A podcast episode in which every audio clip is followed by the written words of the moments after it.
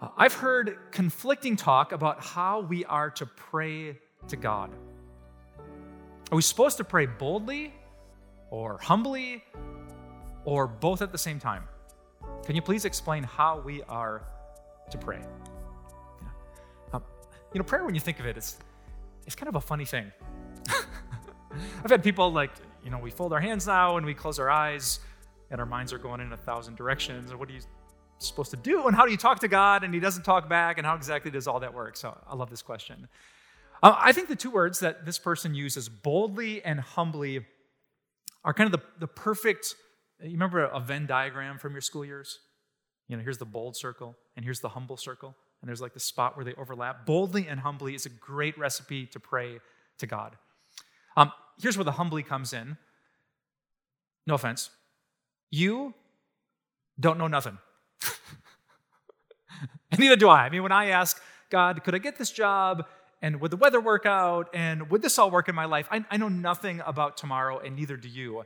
And so when we pray humbly, we, we say things like, God, you know everything. God, you can see the future. God, you, you created all things and you love me more than I'll ever know. And so I'm going to pray that your will would be done and your kingdom would come. Right? Jesus taught us in what? Matthew chapter 6 to pray the Lord's Prayer. Father in heaven, hallowed be your name, your kingdom come, your will be done. If it is your will, Heavenly Father. And so you don't go like demanding like God has to do what you want because we have to come humbly. What do we know? And yet I love that first part boldly.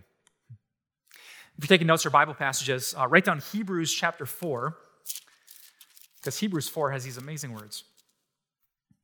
Uh, verse 16 says, Let us then approach God's throne of grace with confidence. Let's approach the throne, like let's approach the king with confidence so that we may receive mercy and find grace to help us in our time of need. The Bible teaches that if, if Jesus forgave you of all of your sins, and he turned God from some distant king and Lord into your perfect, loving Father in heaven, then you can be as bold as a three year old is on her daddy's lap. Right? My kids ask me for the world.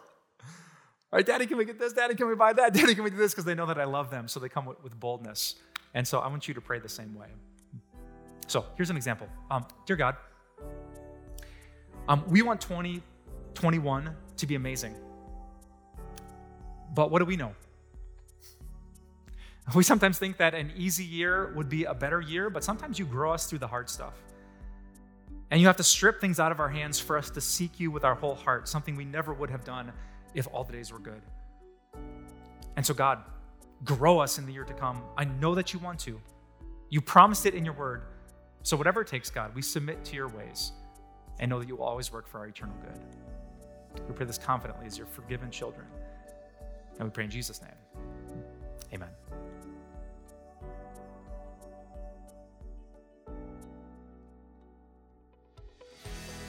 Hey, it's Pastor Mike.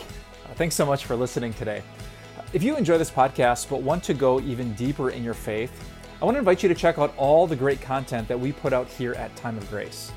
Um, the easiest way for you to do that, and the way that I personally do that, is by signing up for the Time of Grace email.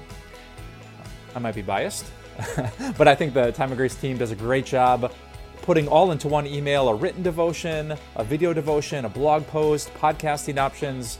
It's the way that I love to start my day. And if you want to go deeper with Jesus, it's a great way to start yours too. Just look for the link in the episode notes to sign up and thanks for your support.